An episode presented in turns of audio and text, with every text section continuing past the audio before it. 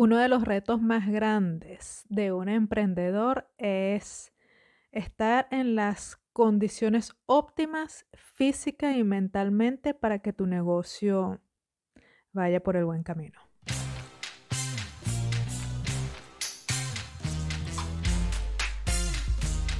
Si yo pude renacer en un nuevo país, sin familia ni trabajo, en pleno invierno e inclusive en otro idioma, ¿me vas a decir que tú no puedes hacerlo? Aquí, en este podcast, no solo encontrarás inspiración, sino también tips que te podrán ayudar a llevar mejor esto de ser extranjero.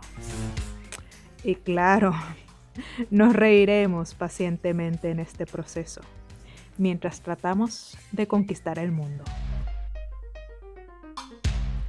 Bienvenidos al episodio número 8 de este podcast llamado Naciendo en Holanda, en su temporada número 3 que va sobre emprendimiento. Como siempre, yo soy la ley. ¿Cómo están? ¿Cómo les ha ido? ¿Qué es su vida? Espero que estén bien. sí, espero que estén bien. si son emprendedores, eh, saben que eso es muy importante. Estar bien. Bueno, como no emprendedores también, ¿no? Bueno, en realidad todo el mundo debería estar bien. Em, porque estar bien quiere decir que puedes em, llevar algunas cosas eh, de la mejor manera o sacar lo más positivo que se pueda de ellas, ¿no? El día de hoy te quiero hablar eh, un poco storyteller, un poco eh, consejo, un poco reflexión sobre mm, el estar bien física y mentalmente cuando eres un emprendedor. ¿Qué tan importante es que estés en las condiciones óptimas tú como persona, como ser y como, como individuo? Porque al final tú eres, em, la gran mayoría de los emprendedores normalmente trabajan solos, trabajamos solos. Eh, quizás deberíamos cambiarle eso como a nombre de freelancer. ¿ah? Pero bueno, es algo que hemos visto en, las nuevas generaciones. Cada uno, bueno, agarra eh, su, propio camino, ¿no? Esto de trabajarle a un eh, jefe o a una oficina y hacer horarios de 8 a 5 de la tarde Em, pues se ve un poco menos en las, en las, nuevas generaciones. Y creo que incluso mi generación, eh, yo soy de los 80, em, ya veníamos con ese, ya ese camino nos los habían em, pues adelantado un poco nuestros padres, que fueron lo que, los que empezaron como a abrir esto de ser independiente, de trabajar independiente. Hoy en día es muy fácil eh, independizarse. Es muy fácil en los Países Bajos. Es bastante sencillo abrir tu propia empresa. En otros países tengo entendido, mira, abrir una empresa no es muy, muy difícil. Lo difícil es llevarla y llevarla bien. que sea sostenible en el tiempo. Y la parte física es importante. En el, no el año pasado, porque el año pasado con esto del COVID, mira, eso no se cuenta. bueno, sí se cuenta porque adelantamos unas cosas que también son importantes para nuestro, nuestra oficina, pero em, eh, fue como que eh, el año en que menos pudimos hacer eh, network, el año en que pudimos, menos pudimos reunirnos, inclusive entre eh, mi socia y yo, pues nos vemos menos que lo que normalmente nos, vemos. Em, así que no vamos a contarlo. Pero el año anterior a eso, que fue 2019, em, yo lo tuve bastante intenso. Eh, no solamente eh, por la parte de negocio, sino también por, em, bueno, tenía algunas cosas extra que uno, tenía que cumplir y dos, me los había puesto. Hay algo que me pasa a mí y no sé si eh, a la mayoría de los emprendedores también les sucede, pero es yo necesito nuevos retos. eh, yo no puedo em, tener un solo objetivo por muy largo tiempo. Yo necesito lograr determinados objetivos cortos o medianos para poder sentir que estoy avanzando. Y a veces em, creo que me lleno un poco de más de objetivos. Eh, empiezo a adquirir determinadas responsabilidades que a veces no es necesario y otras veces, como en el 2019, em, son parte del crecimiento, en este caso del crecimiento de la, de la empresa, de nuestra oficina de arquitectura. ¿Qué pasa? En el 2019 nosotros, eh, el primer año estuvimos pues haciendo algunos eh, trabajos, estuvimos como acoplándonos a cómo trabajar. Eh, y en el 2019 yo dije, nada, este es el año en que la gente se va a enterar cuál es esta oficina de arquitectura, quiénes somos nosotros. Y para eso necesito estar afuera, dar la cara, para eso necesito asistir a eventos, para eso necesito eh, hacerme miembro de algunos clubes, necesito que la gente se entere, sea como sea. Eh, y eso es un trabajo intenso. Em, en el 2019 nosotros, además de invertir en, Reclame, que fue el año, por cierto, les conté en el episodio anterior eh, que me había puesto el objetivo de alcanzar 100 followers en, eh, en, nuestra página web de LinkedIn, de la oficina, y fue así. Em, además, em, habíamos adquirido por primera vez un eh, pasante, lo que llaman aquí en neerlandés un stagiaire. En realidad esa palabra es francesa. es en francés. El neerlandés tiene muchas palabras eh, del francés. Eh, dicen mucho por aquí merci. No, merci no, es dankjewel. Ok, sigamos con la historia.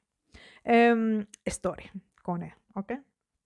Eh, ¿Qué pasa? También adquirimos un stagiaire que se quedó con nosotros el año entero, hizo sus dos periodos de práctica con nosotros y yo asumí como mi socia es la que es neerlandesa, es la que tiene, eh, además tiene 10 años eh, más de experiencia que yo, su network es mucho más grande. Así que lo que hicimos fue que ella eh, fuera la que buscara los proyectos y yo era la que los realizaba. O sea, yo estaba en la parte de atrás y además me encargaba del, del pasante. En, creo que en, en España se le dice diferente. En Venezuela se le dice pasante, la persona que hace prácticas. Practicante, no sé. Y bueno, además de eso, eh, también organizamos distintos eventos con el mismo objetivo. El objetivo de nosotros era que la gente conociera nuestra oficina, que la gente supiera que nosotros existimos y que nosotros tenemos eh, producto de calidad. ¿Ok? Eh, y para hacer eso teníamos que, todavía lo hacemos, pero en ese, en ese momento era parte de nuestra estrategia, eh, participar en organizar eventos en los que, por ejemplo, organizamos lo que fue la Bienal de Arquitectura y organizamos también un, eh, la primera vez que venía uno de los grupos, si eres em, arquitecta o tienes, trabajas en el sector de la construcción, hay un eh, grupo de network que se llama Baunetwerk. Baunetwerk es reúne a las mujeres en el sector de la construcción y nosotros éramos miembros de ese grupo y decidimos, ellos hacen un viaje, una excursión al año. Una, un año lo hacen al exterior, otro año lo hacen aquí dentro de los Países Bajos. Y en ese entonces nosotros dijimos, vamos a traer a esa gente para acá. Porque normalmente además, además, siempre ocurren las cosas en el lado del Randstad, que ya les había contado en algún momento que el Randstad son las ciudades más grandes de, de los Países Bajos, que son Ámsterdam, Rotterdam, Den Haag y Utrecht. Y normalmente ese tipo de grupo se olvida de que de este lado también hay materia buena. ¿ah? Entonces dijimos, no, vamos a traerla a esta gente para acá y nosotros vamos a organizarlo. Y en eso nos metimos. Y, y bueno, es bastante intenso, pero bueno, era parte de la estrategia. Así que, nada, nos tocó un año bastante intenso. Además, ese año a mí se me ocurrió porque como como uno no tiene mucho que hacer, uno se pone más. Ese año se me ocurrió hacer unos, em, un medio maratón. Em, yo nunca he corrido, o nunca había corrido, pero se me había metido que, bueno, voy a eh, trotar, voy a entrenar y eh, voy a asesorarme, voy a tener un coach, que normalmente mi coach de, de entrenamiento para correr es Ashley Mayer, voy a dejar por ahí su, ¿cómo se llama? Su cuenta de Instagram, si la quieren contactar. Y eh, ella me estaba haciendo el coaching para aprender a trotar y eso. Y al final, en, yo empecé como diciembre y como en em, junio dije, ¿sabes qué? Me voy a buscar una carrera de 5K para como es mi premio, pues, es mi recompensa de todo el esfuerzo que he puesto en este tiempo sin un objetivo específico, porque era solamente por hacer deporte, em, me voy a conseguir un, un 5K. Voy a correr 5 kilómetros. ¿Qué pasa cuando no encuentras ninguna carrera de 5 kilómetros y lo único que encuentras es una de 21? O sea, de 3, cuatro veces más de lo que tenías planeado, te inscribes igual. Así que eh, me había puesto ese, mira, ¿qué puede pasar? Que no llegue, ¿ah? o, que me canse a los 10 kilómetros y, y renuncie a la carrera. Nadie me está esperando en la meta, así que, por supuesto, le pregunté a mi querida Ashley si yo, si yo podía, si ella veía que yo estaba en capacidad de hacer el 21K y me dijo, tú puedes, vamos a trabajar estos dos últimos meses, no sé cuánto, así que bueno. Así que todas esas cosas fueron como acumulándose.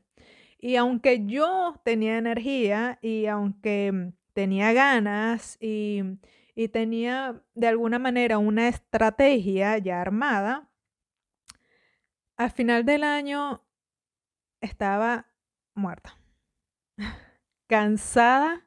De hecho, me dio gripe un par de veces y cuando, y eso es una señal que, que uno aprende a reconocer, sobre todo cuando quieres estar en, buen, en buena condición y te das cuenta que no está funcionando, no está funcionando.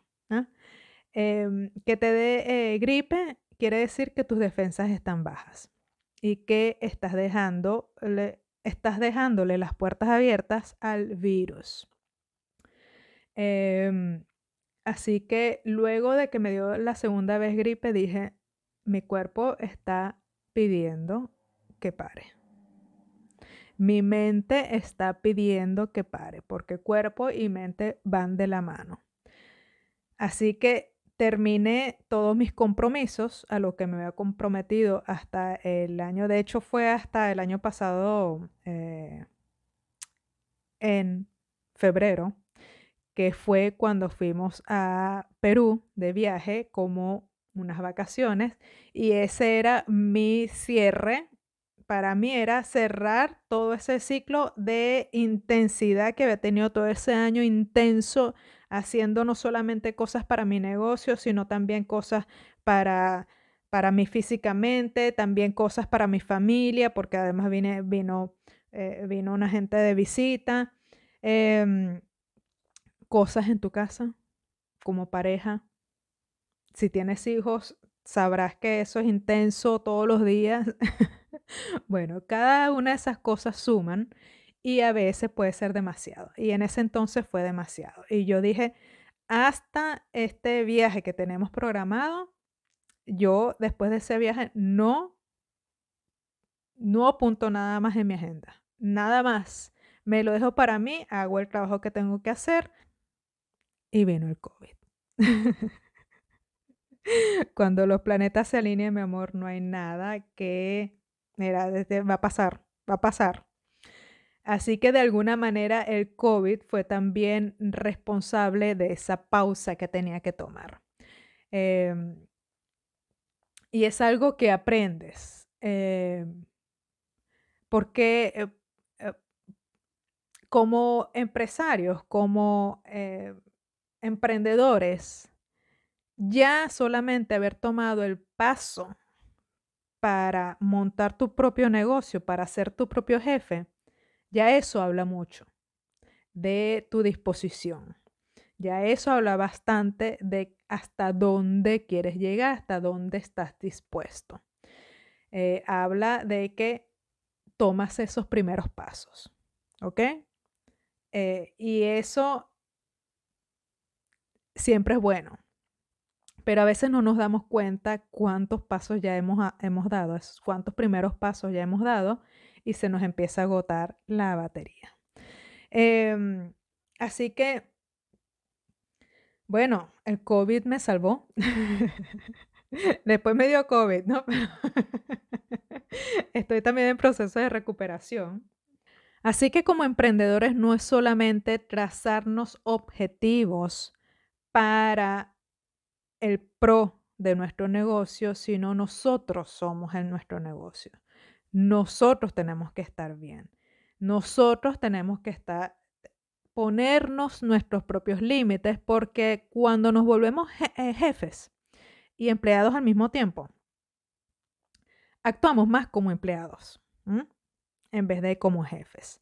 Eh, porque cuando tú eres jefe, y tú te das cuenta que tu empleado no está funcionando de la manera que tiene que funcionar, si fuera un jefe malo lo votas, si fueras un jefe bueno, le lo mandas a que tome un momento libre, a que cargue de nuevo energías, porque así no funciona, porque así no avanza ni tu empleado ni tú como empresa.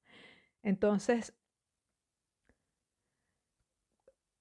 como emprendedores trabajamos mucho como empleados, desde la figura de empleados y no desde la figura de jefes. Y es muy difícil decirnos a nosotros mismos en qué momento hay que parar, en qué momento está bien. Además, además viene toda esa parte de la culpabilidad de, de no estar produciendo.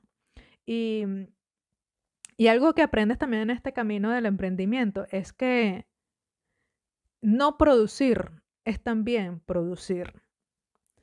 No hacer nada es también un beneficioso para tu negocio.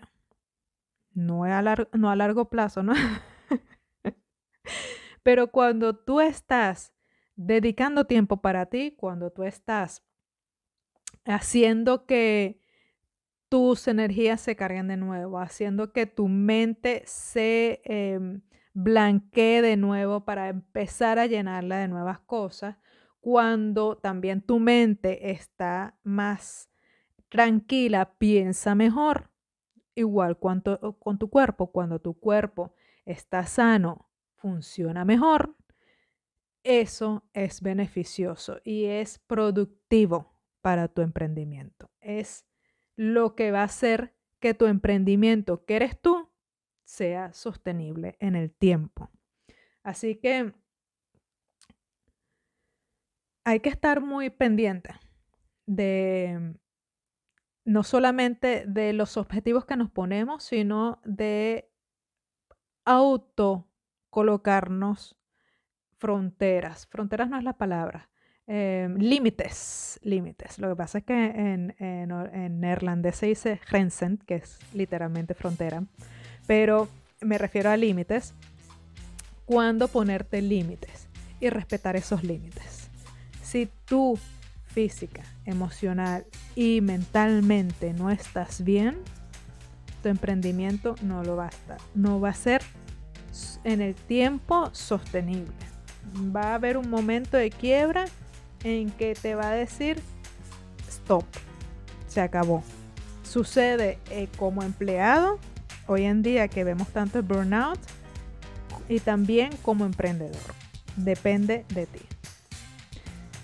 Si tienes alguna experiencia parecida o algún consejo para los que pasamos por momentos bastante fuertes, em, cuéntamelo a través de mi página web www.naciendoenholanda.com. Va a haber un post con este video em, y este podcast. Em, o puedes hacerlo también a través de mi eh, Instagram. Soy Moyley, M W y Latina Ley con Y.